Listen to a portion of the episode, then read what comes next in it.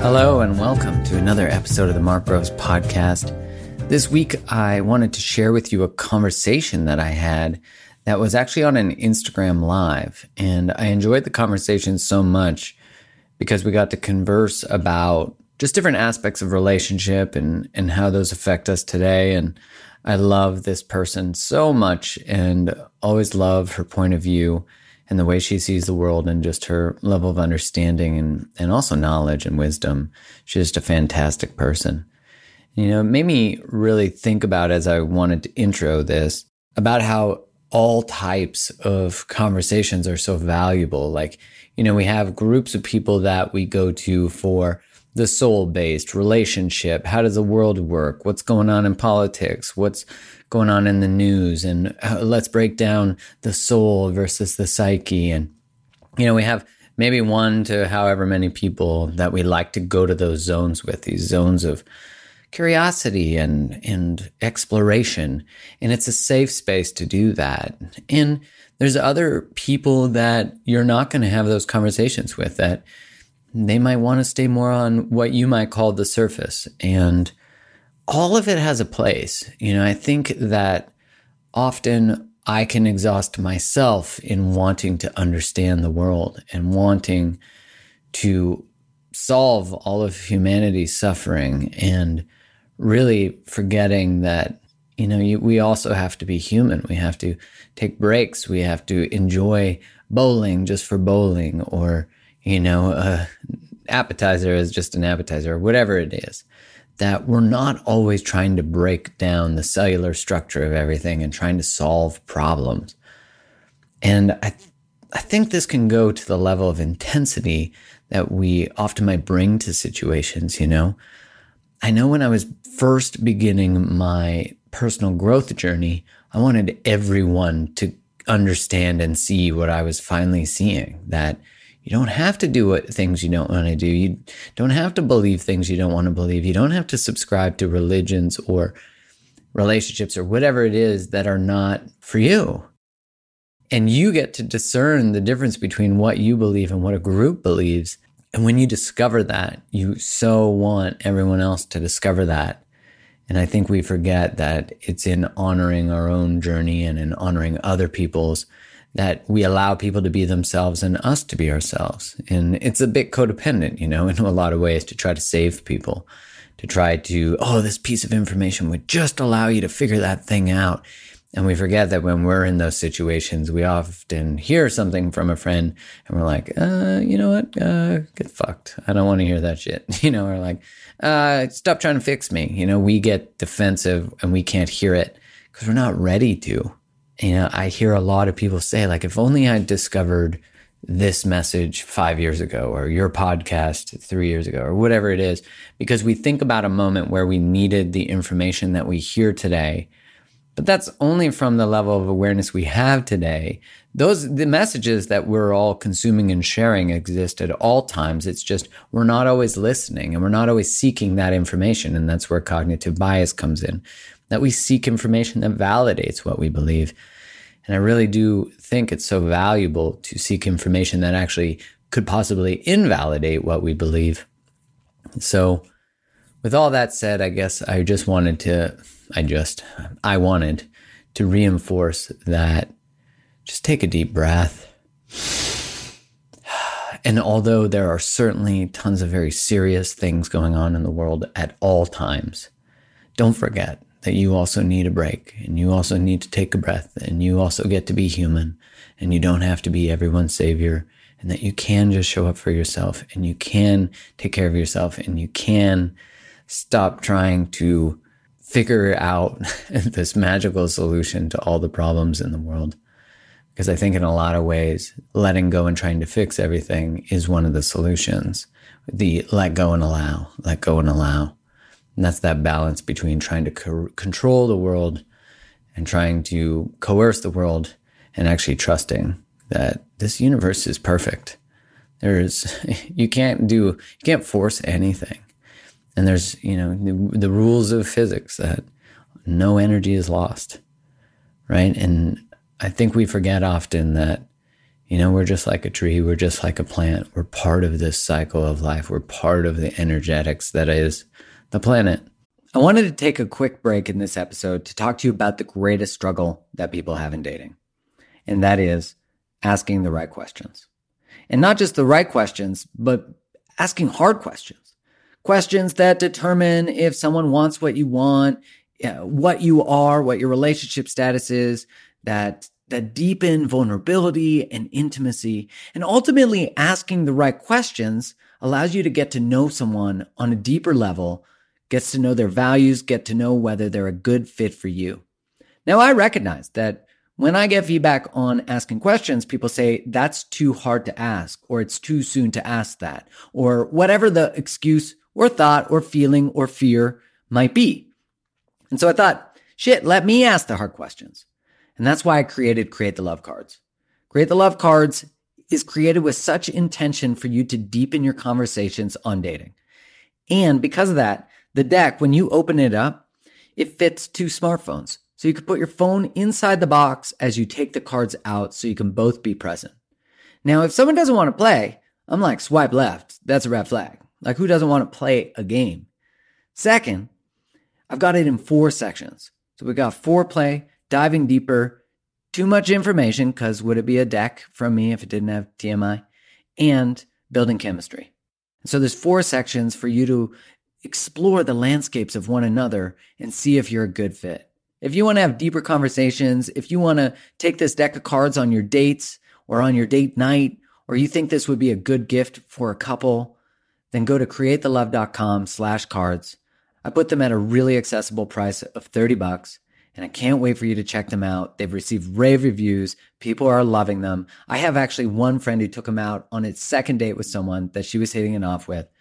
And after she got the answers to the questions that the deck provided, she realized that this person was not a good fit and swiped left and now is in a relationship with someone she loves. So that's what dating is about is it's about filtering. And also my intention is to support you along that journey to not just finding the person that you want, but if you're with them, asking the questions that help create and deepen intimacy. So go to createthelove.com slash cards and grab a set now. This conversation was one of those conversations that was deep and beautiful and I learned a lot and I enjoyed it and I uh, really enjoyed what sort of came through me too. And so I wanted to share that with you.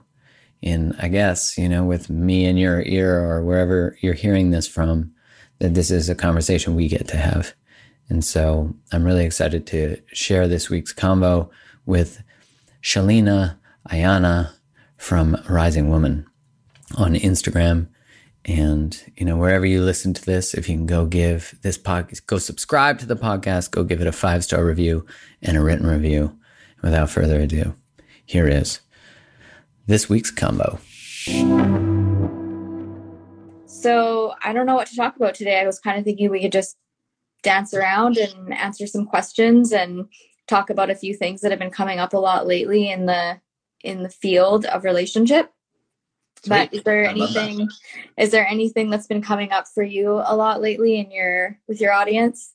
I've been listening to an audio series that's about initiatory processes and so mm-hmm. i've been really intrigued by that. So i mean we could probably get into that as i'm sure it will come up naturally through uh, the conversation. But i've been really to me i think it's such a interesting thing to think that historically we had initiatory processes that allowed us to move from adolescence to adulthood. Really that's what being you know being good at relationship is about you know acknowledging the childhood stuff and the yeah. ways we respond and then becoming an adult. And when there's not an initiatory process that occurs in a community then you know we're sort of brought through the fire in our relationships, which I think is incredibly great.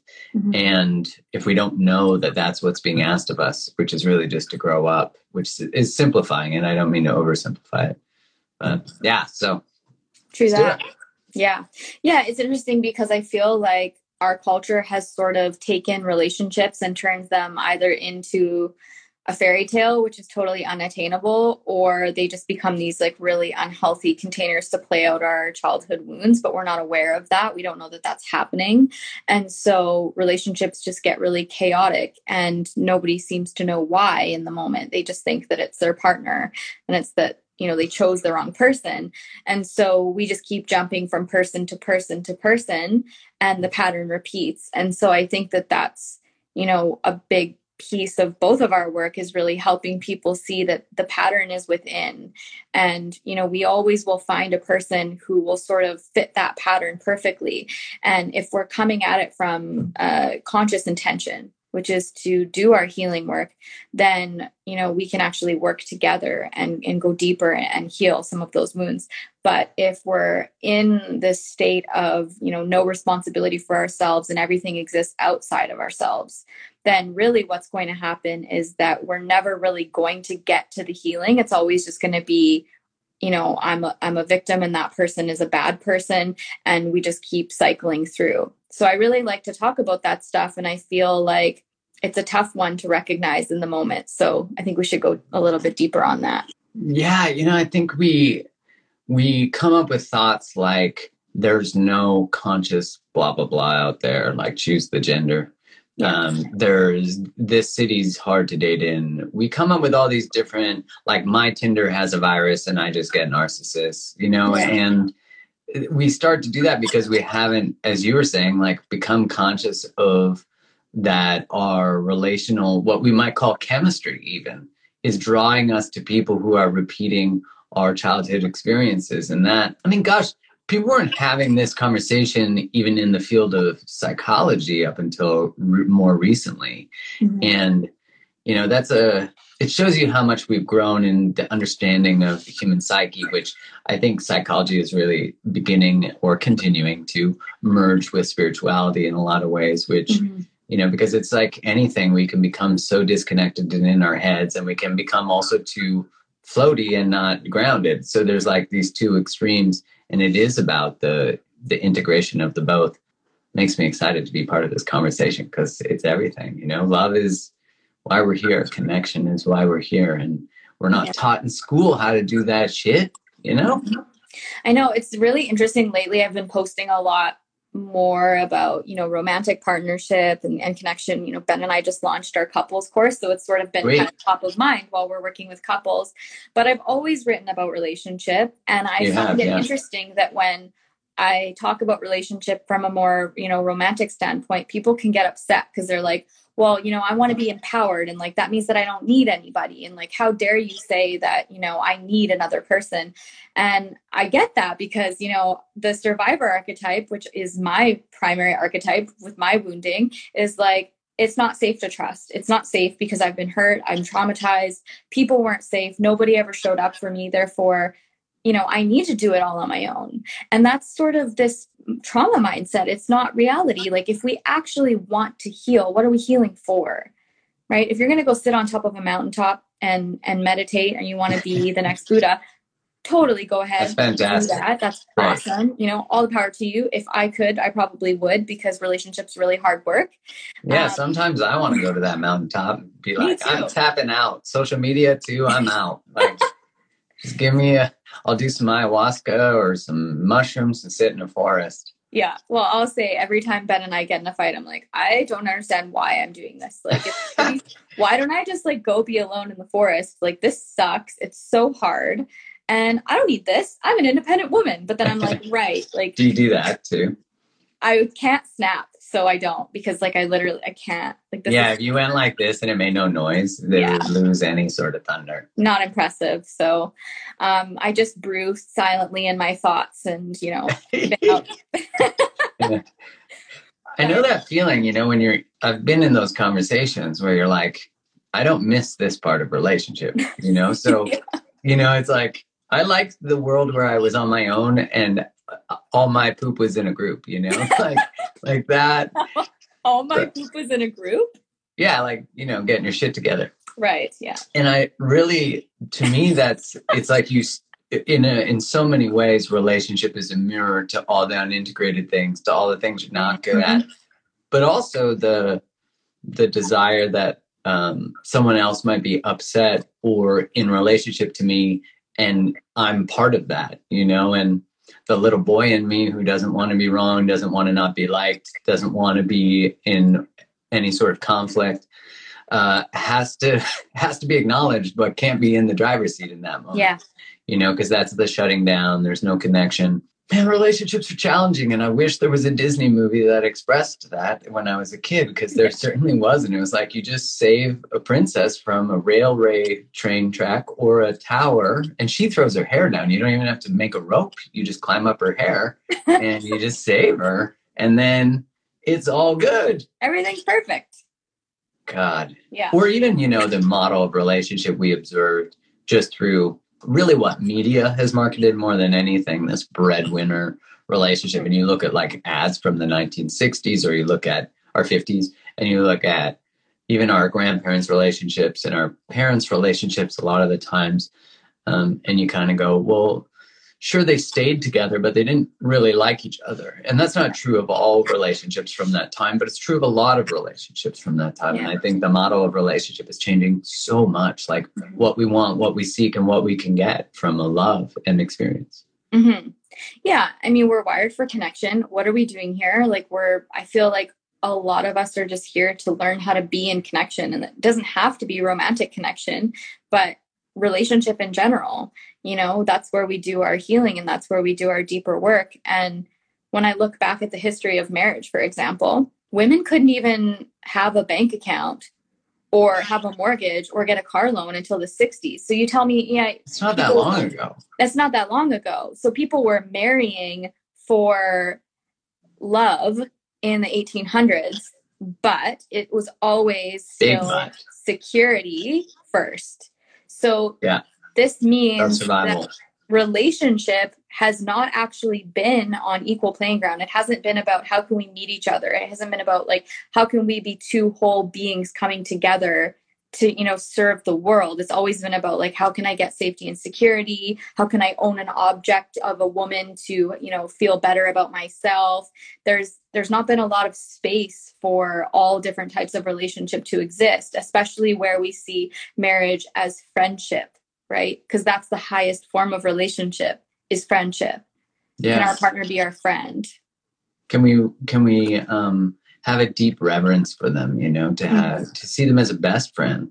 It, it's interesting because sort of that honeymoon phase uh, period, you know, and I think in the research they talk about how the honeymoon phase sort of lasts around three years and it goes from romantic love to companionate love. Yeah. I was really starting to think more about that. Usually I think that cliff occurs because that's when enmeshment and codependency becomes magnified. And so attraction begins to wane and maybe before that because there's no space between us and another. And i was reading rereading um, the art of, of, of uh, the art of loving by Erich Fromm. Mm-hmm. and there was a line that i i don't know why i didn't know this line when i read it the first time. It was so good. And he talks about how we confuse the feeling of falling in love with being in love. Mm-hmm. And i thought well isn't that it that we we have this idea that love is chaos and uncertainty and and the really there is a beautiful nature to uh, being in the patience of uncertainty as a connection unfolds you know there mm-hmm. is something about figuring out if your worlds match and all of those things and but there's also this really beautiful when you learn about it and you know it's normal yeah. this sort of feeling of ease and coming home that actually occurs where it's not uh, you know like they actually call when they say they're going to and that's attractive you know? Like there's so much remodeling that happens in that experience you know? Yeah. Yeah i agree. I often talk about the difference between you know falling into relationship and consciously choosing it because mm. this is another thing that happens is where when we don't have those wounds tended to or we hadn't had those needs met when we were young we can go out unconsciously seeking those needs to be filled from other people and often we don't have a baseline for healthy or normal or safe and our standards are quite low because we're looking for validation and approval so we're not consciously choosing from uh, qualifying space. We're not going like, does this person have the similar core values as me? You know, do we have shared interests? Do we have you know some core philosophies that you know match up? You know would we have the same goals and dreams for lifestyle? Things like that. We're not asking those questions when we're coming from a place of the wound when we're coming from this space of like i just need to get security and love. Um, and that's a really scary place to operate from because then we you know go through the honeymoon phase it's all exciting and then the layers start to unfold and we start to see i'm back in this pattern again and it's very unfulfilling yeah, I think of that. You know, it's a there's a recognition. All of a sudden, you're like, wait, you're just like every other one I dated, or yeah. you're wounding me in a way that's similar. Or and then we start with those beliefs like there's no good people out there, and we think, you know, I'm, I'm we start to think it's fate, mm-hmm. and in a way, you could say it's fate. But I would say that it's fate inviting you, you know, to pay attention. It's yeah. a choice you know in the audio series I'm listening to. It's called The Alchemy of Initiation. He talks about how, you know, Freud talked about this repetition compulsion, that we have this compulsion to repeat things. And I think about that in sort of patterns that are unhealthy, that that you keep repeating them because you haven't actually finished the journey you haven't gathered all the things you haven't you haven't you know garnered all of the food and nourishment that lives in the pain of the disconnection and you know there's a moment where you recognize maybe at the rock bottom of the latest fracture of whatever it is, mm-hmm. and you actually say okay, what is actually here? How did I get here? And how do I never get here again? What would the wisdom in this moment ask of me? Yeah. And what I love about that is then there is a coming home with the gift. And in doing that, you don't have to go back out on the same fucking journey and call it fate or call it and you start to see that love i think as you you create more love and safety within yourself then you realize that it's a red flag when it's not yeah you know mm-hmm. Mm-hmm. totally love it i love that you're going on that journey too because it's so much it's so much my story as well to like repeat patterns and think I'm done and then to find myself in that pattern again and be like, huh, oh, there's a whole goddamn here. Yeah, but you know what's cool about it is that every single time I meet a new part of that pattern, it's like there's this deeper teaching for me and I feel more integrated every single mm. time. And I think that if we're using our experiences as medicine, you know, we're not playing a helpless victim to the patterns of your relationships, then real magic can happen, right? That is where the alchemy occurs. And that's kind of what I think both you and I are teaching is you can't change another person, you can't fix them, you can't convince them to do the work. And yeah, sometimes people are shitty. But if you're doing the work and if you truly feel safe and secure within yourself, then you're going to have a much higher chance of being able to qualify other people and to be able to set boundaries and to be able to hold a really high standard for how people love you and how people show up for you. Amen to that. Yeah, I in that uh, journey of of going and gathering more information and repeating the pattern. I was thinking about how the very things that garner the most wisdom, like let's say divorce or a breakup or um, choosing to question your religion, choosing to and being maybe uh, kicked out of your community or your religion or your culture or your family because mm-hmm. of a choice you've made in your life. Maybe you chose infidelity. Maybe you you know did these things that create actually a large amount of shame.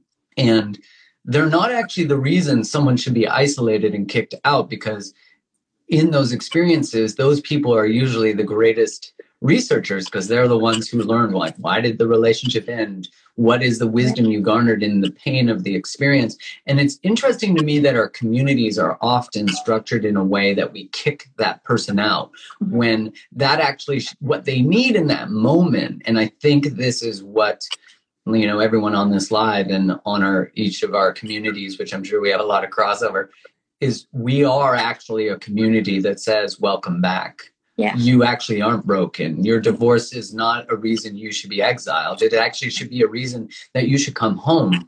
Mm-hmm. And I started to really see that the things that garner the most wisdom are usually the things that cause exile from communities and families and systems that haven't actually explored their own shadow, mm-hmm. that actually haven't uh, matured in some sense, you know. And yeah. in that audio, he talks about how people are uh, we live in a sibling society, like a bunch of adolescents, And yeah. it's so true how we run our corporations, how we uh, or governments treat us like children, you know? Mm-hmm. Yeah. Yeah, totally. I agree with you. It's that's a big piece of my book that I'm writing right now is all about our rock bottom moments and how those are usually like the most powerful teachings for us. And, you know, we've been taught not to you know share our deepest vulnerabilities. We've been taught to keep secrets. We've been taught that it's not okay to you know have a divorce or you know to end the relationship because our model of success looks one way. It's you know get a job get a nice car have a family be married have own a house and like have all of the materials. And uh, if you have problems about you know if, if you have emotional issues or if you have problems inside of the relationship just don't don't say anything don't tell don't anything. say anything. That won't help. No. you might end the relationship. Don't yeah. do that. And that would be the worst thing ever because of course you're not whole and complete unless you have a partner. And i think that's where people get confused when i'm writing sometimes because i'm constantly saying like hey you're already whole and complete. And relationship is the most beautiful gift you could ever give yourself but we're coming into relationship whole and complete. We're not coming into relationship as half a person, right? So we're not coming to people saying, hey, I'm incomplete and I need you to complete me because otherwise I'm just not safe or whole in the world. It's different. So when we come into relationship from that space of I am whole and complete, and I know that I'm also worthy of giving and receiving love, I'm brave and courageous enough to open my heart and to share that love rather than to let my my stories from the past harden me and keep me separate from love. You know that's true healing. The ego always mm-hmm. wants to stay separate. The ego always wants you to be alone because that's where it's safest.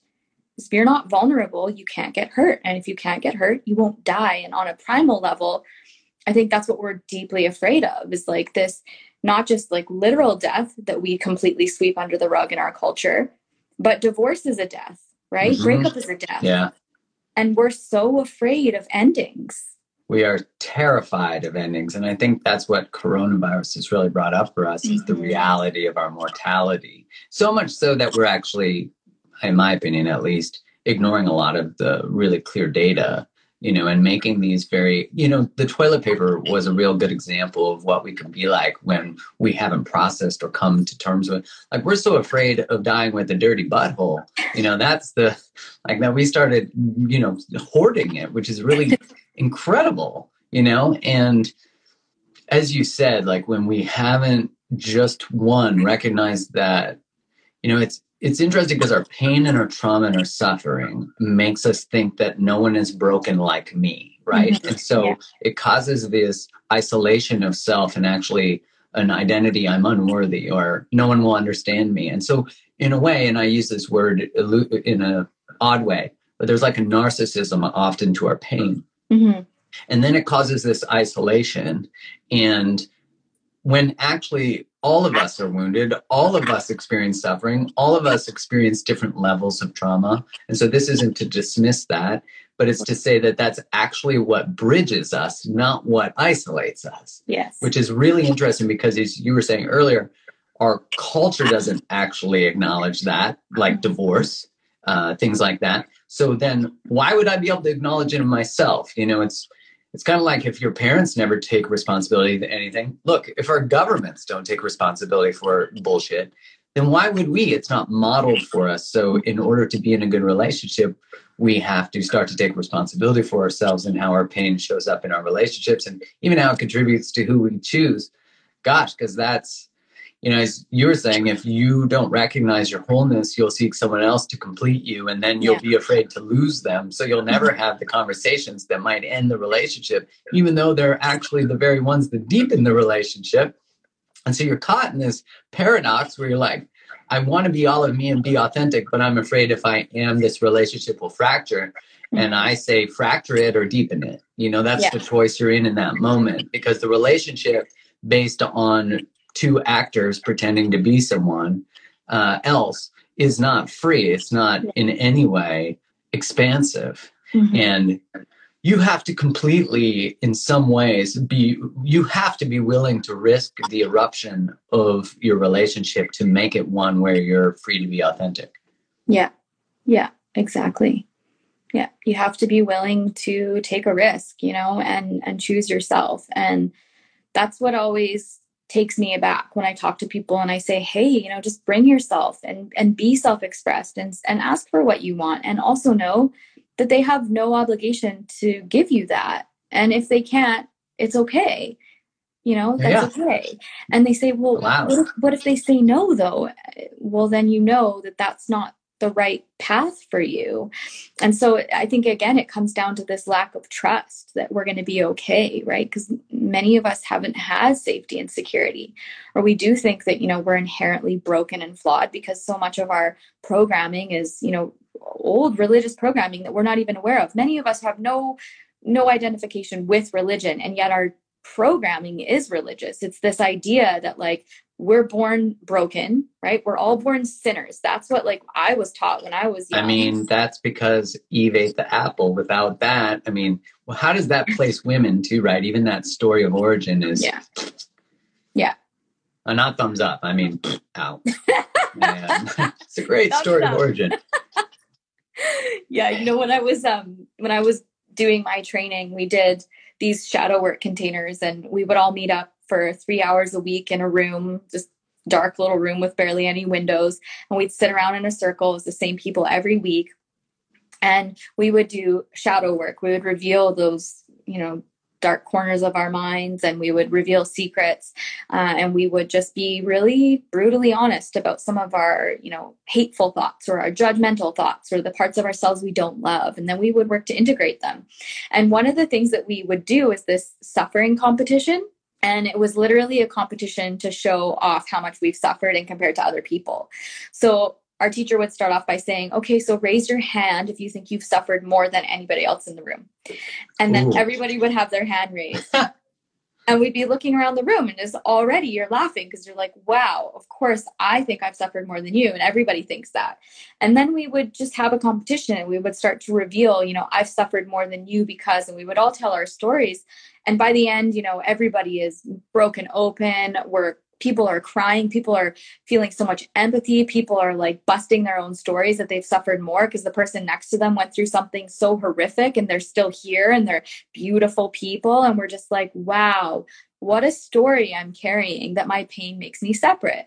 Right? Yeah. it's like the human condition. And so if we were just more honest and vulnerable we would have such better and healthier relationships. Um, but it's those very things that we keep hidden away and then we can't get close to people yeah, and and in that righteousness of the pain, which keeps creates hierarchy with ourselves and other people where they can't meet us. And in a way, we don't want them to meet us because it means being loved and being met and being, and also I think letting go. This it might sound weird, but I I don't. I, it's not ever to dismiss someone's suffering, but to say to let go of the righteousness of the suffering mm-hmm. allows you to be actually on a level with everybody. And when you recognize you know the the common human experience of pain. Then now and, and, you recognize it within yourself then now you can recognize it in another. And they might not even recognize that their pain is not necessarily unique and not necessarily a reason to isolate. Just by being you and having done that process you hold a space or a reference point for them to come back to that mutuality. And mm-hmm. and really i think that's how community is created you know? Yeah. That that we're having this conversation and maybe for some people it's the first time they've heard this heard this humanized that it's like oh wait it's actually normal to experience this. It's normal to experience it's normal to actually not know what the fuck you're doing in relationship. I think when you get that you know anyone who says they have it all figured out run from them. Yeah they're because, lying. Right because as my every time i'm like oh i think i i got it it's like universe is like, you don't got shit. Like hope you enjoyed your 24 hour pass. Back on your ass. right. Exactly. Yeah. The 20 yeah, it, is a, it was a good run you had for a yeah. moment there where you thought you were uh you know, you thought you had it together and now you know. That's how it feels for me. Like Ben and I will be like on this high, you know, be like, oh, like we really got this thing. Like our we got our conscious relationship figured out. Like we don't fight anymore. Our communication is so good. And like we're having all these great breakthroughs. Everything's so good. And then it's like back a few steps, starting over. And I'm like, why am I in relationship at all? I should just go live in the mountains and be alone. of course, the other part person in the mountains is like, don't come here. This is my mountain. I need yeah. silence. I don't want to enter relationship. I went to the mountain to get away from them. And I mean, that really shows us how important, you know, you talk about this too all the time that like if your wounding occurs in relationship, that's where you got to heal it. We can mm-hmm. have all our shit together when we are alone and single. Mm-hmm. And I don't have to, like, who I am is not bumping up against who someone else is. What I mm-hmm. want is not bumping up against what someone else wants. But how do two people be in love and still be free? That's ultimately the goal, right? Is because yeah. I think about the structure of how relationship is communicated from a media, you know, all the influences for us and just how we treat people who've been divorced. We say, mm-hmm. you are, so we sort of have a hierarchy of relational status. If you're married, you're better than someone who's engaged, you're better than someone who's dating, you're way better than someone who has that awful illness of singleness. And then if you're divorced, you're sort of put below that. And then we also have a, a hierarchy of length. So the longer you've been together, the more credit we give you. And certainly, um, relational length is some measure of relational success, but there are plenty of people who've been together for 75 years who fucking hate each other. So yeah. that's not, you know, it's not always that, but we don't celebrate relational depth. Mm-hmm. We just celebrate status and length. And what's interesting about that is the the because relationship status is celebrated, then we put our worth in whether we're in a relationship. We ask people, "Hey, are you um like why are you single? Like yeah. they have a ailment.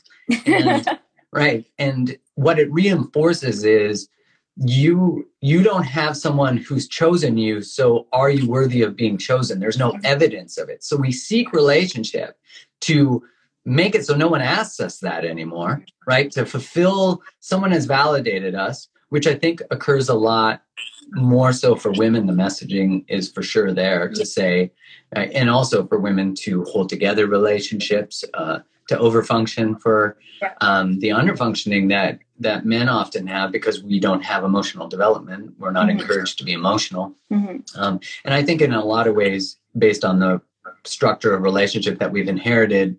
Um, men overfunction in the providing space and women overfunction in the emotionality and the community mm-hmm. aspect space. And you know it's this idea that you know i was saying like the because we're afraid of a relationship ending because we will be kicked out of our community we don't have conversations and we personally don't exist in a way that might end a relationship. And i thought about that line from harriet lerner's book uh, dance of intimacy where she says if you're not free to come and go from if you can't live without the relationship then um, you're not free to leave it like if mm-hmm. and, and you're sorry you'll never be free to be yourself in the relationship yeah. yeah. and i thought well, that's so true if you believe that your safety exists in the relationship status which it very often does and as you were saying earlier um, marriage evolved to create new more in-laws it was not based on love it was based on you know women could have bank accounts they couldn't vote yeah. you know it was based on property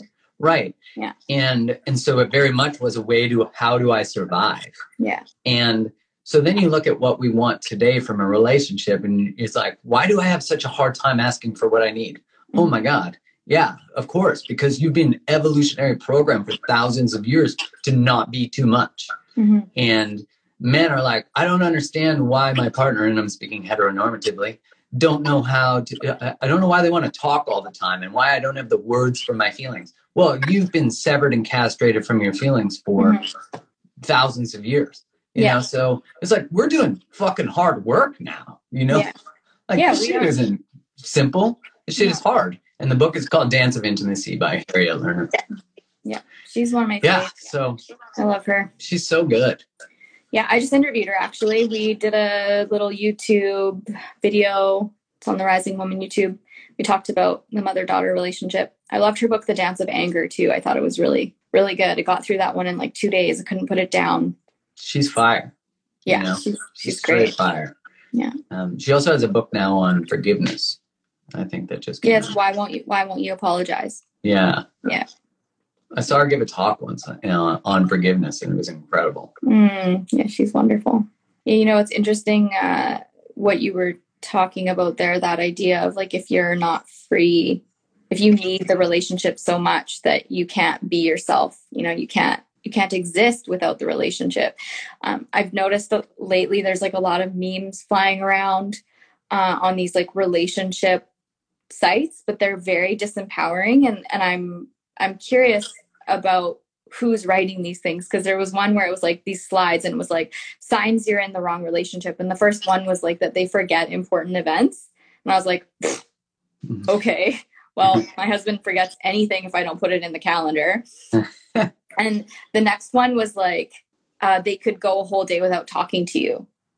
Like if a person That's can go a whole day without talking to you you're in the wrong relationship. And i was like this is like the most codependent disempowering thing I've ever heard. Like when my husband goes away on on trips with his guys, and this is like a monthly occurrence, I'm so excited to have the house to myself, and we don't text. We right, you must text. not love him then. I, we're you know, in the wrong relationship. Right. But it's so interesting, right? Because people are like, "Oh, are you going to miss him?" I'm like, "Well, not really. Like, it's three days and it's our time to be apart and enjoy ourselves. And you know we'll text each other good night maybe but we don't talk on the phone or anything. I'm in my world and he's in his. And um and i think it's interesting that we have these misconceptions that you know if you're separate in any way from your partner if you're not attached at the hip or if you don't desperately need them that there's something wrong. It's like we don't know how to just be two individuals sharing a path you know, supporting each other. Instead, it's like, what am I going to get from you? What are you going to give me? Like, let me drain you of all of your energy. Like, just it's weird. Like, you and, complete me. Yeah. I think that that's why I'm so passionate about relationship and, and teaching about it because I think, I mean, freedom is one of my core values. I know this is really important to me. And it's been really beautiful to to build a conscious relationship with someone who also you know we can come together and go deep and we can also you know be apart and be you know we have other things to focus on which is service. I think that one of the highest forms of relationship is two people coming together and they make each other better so that they can go out into the world and serve more and give more rather than draining each other like batteries you know? Yeah agreed. I think there's a when you value your own time, space, and individuality, then you will value, respect, and encourage your partner's time, space, and individuality. You know, and that's, uh, we were talking earlier about how uh, Disney movies give us this idea of unrealistic about relationships. And certainly even this idea that you have to abandon your dreams for somebody like the model of relationship that we learned from was basically self-abandonment and codependency for mm-hmm. both sides. And so it's interesting now we have to learn the skills of how to be a whole self you know and that's what boundaries do is they just draw a line around who you are. They preserve your wholeness but if you don't know who you are, then you don't know where to place the boundary. Mm-hmm. And boundaries are so healthy within a relationship because they say, I love you enough to tell you this, what I need from you. Yes. And I encourage you to have boundaries too. Now, to receive a boundary is a whole different avenue than declare one. Because when you receive one, you have to process all the stuff about yourself too. Yeah. So you're like, oh, did I hurt them? Did I not? How does that make me feel? And I've really, instead of, you know, where people relate to attachment styles and they say mm-hmm. things like, um, I'm anxiously attached or avoidantly attached or secure or whatever. I always encourage them. It's like, it's not about the relationship, uh, the closeness to the other person so much as it's mm-hmm. about the space between us and another. So, like, if you're anxiously attached, you don't like space between you and another. And if you're avoidantly attached, you need space between you and another. And both of those serve as a way of protecting ourselves, as opposed to the space of being a place where we nourish ourselves. That's a totally different way of being, which secure attachment really is about. Yeah. And the whole attachment styles thing is interesting because there's no static attachment style in my experience. Like, I've I mean, I've met a few people Amen. who are like consistently across the board anxious in all relationships. Yeah, I was pretty good at being avoidant for a while, static. Yeah. Yeah. So some people stay static, but also like based on who we're in relationship with, it can shift, right? Like yeah. I've noticed I can go in and out of, you know, all sorts of different attachment styles. My kind of default tends to be avoidant now. It used to be anxious.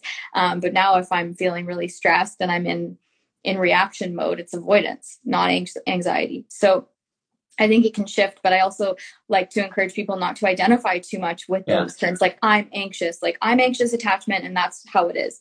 Well, no, I mean you can grow into secure and and part of that is by actually choosing people who want to do that with you like who are secure and who want to you know co-regulate with you. It's nervous system work.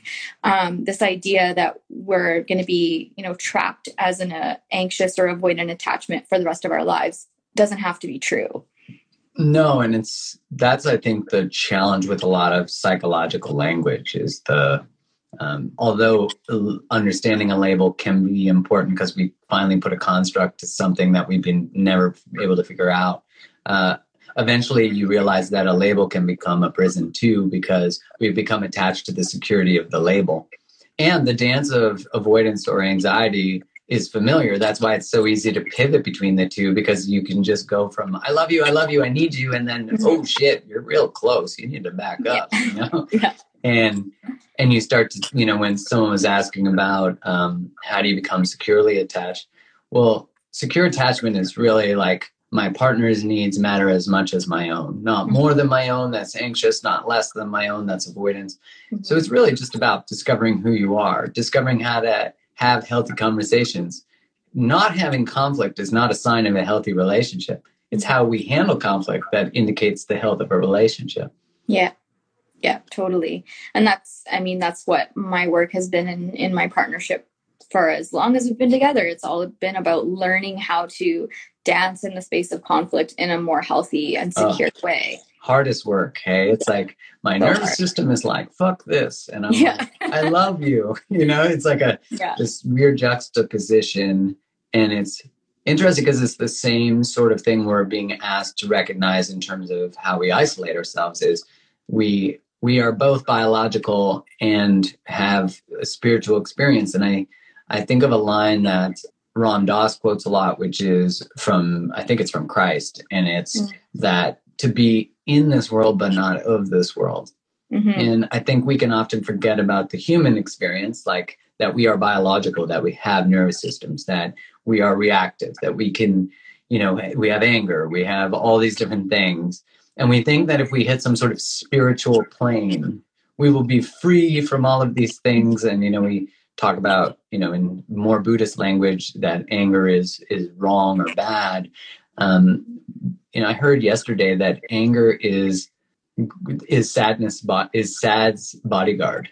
Mm-hmm. And I yeah. thought that was a really cool way of of thinking about it, but recognizing that we actually need anger and yeah. anger can be clean and really transformative. I mean, look at the Me Too movement, look at the Women's March, you know, look yeah. at look at actually that there's although we are um, experiencing a crazy time right now with the pandemic, we also have liberties that are being taken from us. And so, can we actually experience the emotional response of what it's like to lose liberties? I mean, that's a big deal. And I always say to people, like, don't forget the things you give away right now.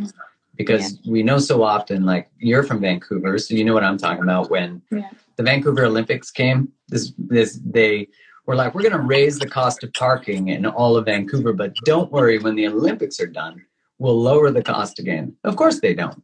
And and I feel like I fear that that might be what might occur mm. today and that scares me of course because yeah.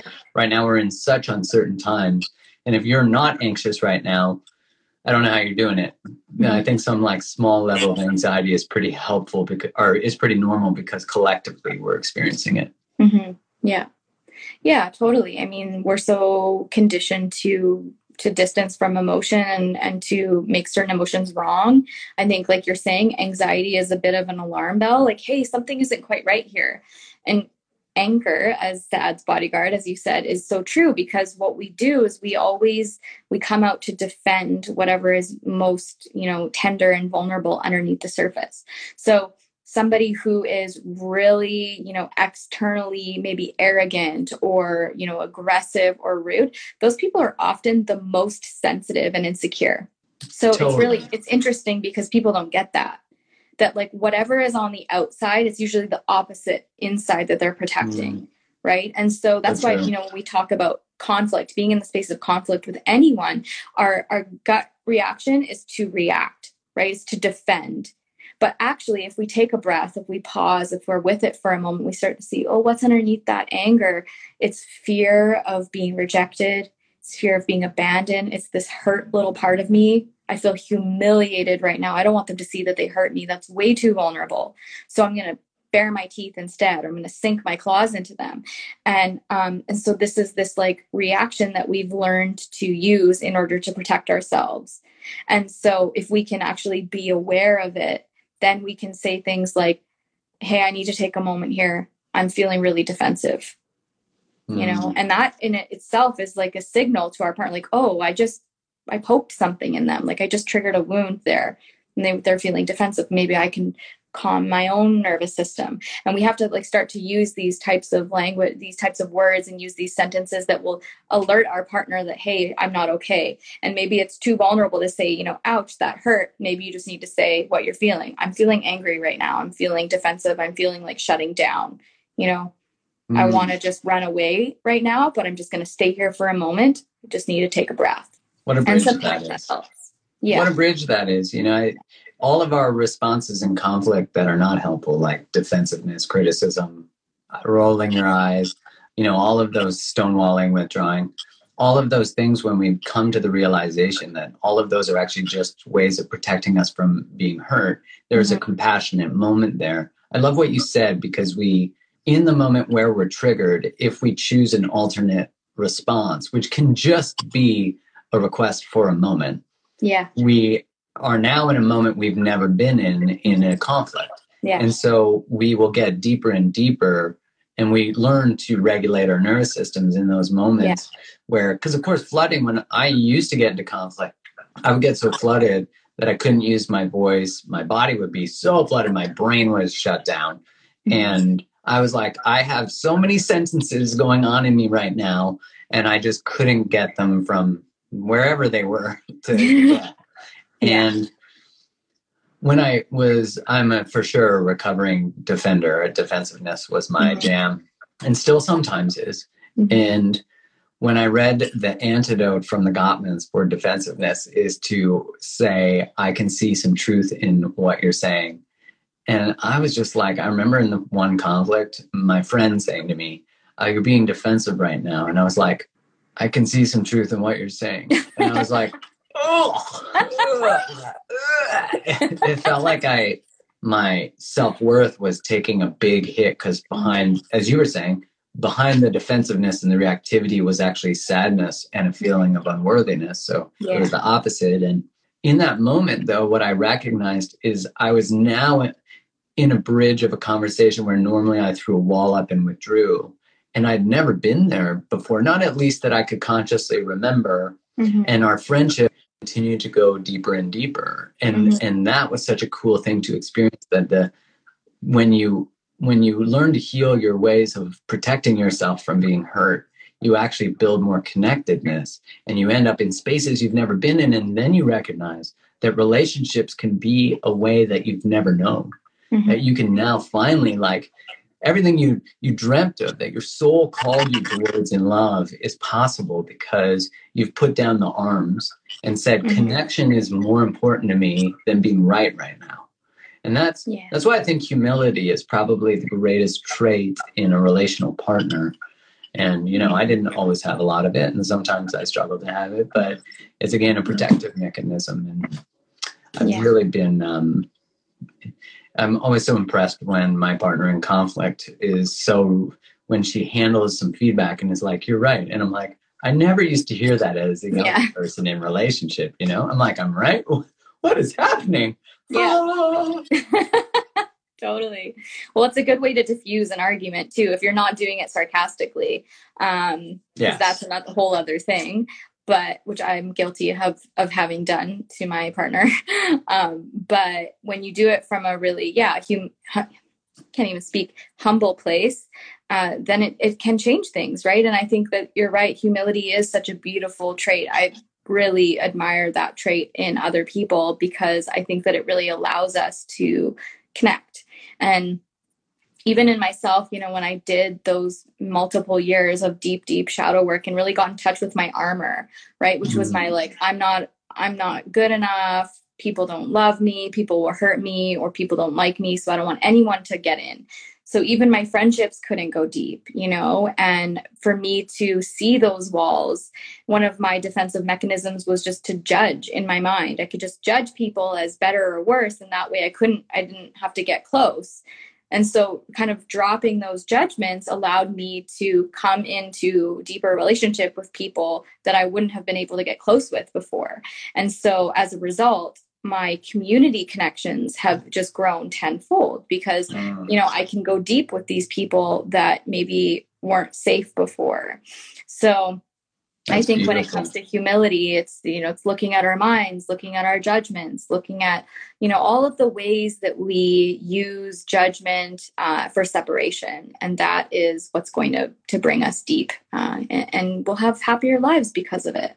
Amen to that. You know, if you learn how to be good at romantic relationships, which anyone can learn because it's just skills, they're just skill yeah. sets uh, all of your relationships will thrive and your life will thrive and the health benefits of being good at relationships or you know being able to navigate conflict well not only will be very predictive of outcomes in your workplace and things like that or yeah. as a parent but they'll be incredibly predictive of your health and mm-hmm. the you know even cognitive decline and all of these things and that's why the work is so important and there was a line in uh, Erich Fromm's book the art of loving where he said, There is not one thing that humans fail at more than love, mm-hmm. yet do not take the time to learn. Mm-hmm. And I thought, and he talks about how if it was anything else, we would take the time to learn mastery and you know, mastery, we can all become relational masters. I know that you and Ben just put out a couples course, so that's perfect timing. Because, mm-hmm. you know, if you're ready for some shadow work, shit, get ready. If you're ready to learn your patterns, I mean, if you're on this live, then you're already um, asking questions. Yeah, yeah, which is beautiful. Totally. Yeah. Yeah. Well, this is awesome. I feel like Thank you so much. go all day. We'll wrap it up. Thank you to everybody who joined. Let's do this again soon. Yeah, let's have you over on my channel. Thank you so yeah. much for having me. I love you. I appreciate you. Um, and this will be saved. I'll share it on my channel too. Mm-hmm. All right. Love you, darling. Thanks. have a beautiful you. day. And bye, everybody. Bye, everyone.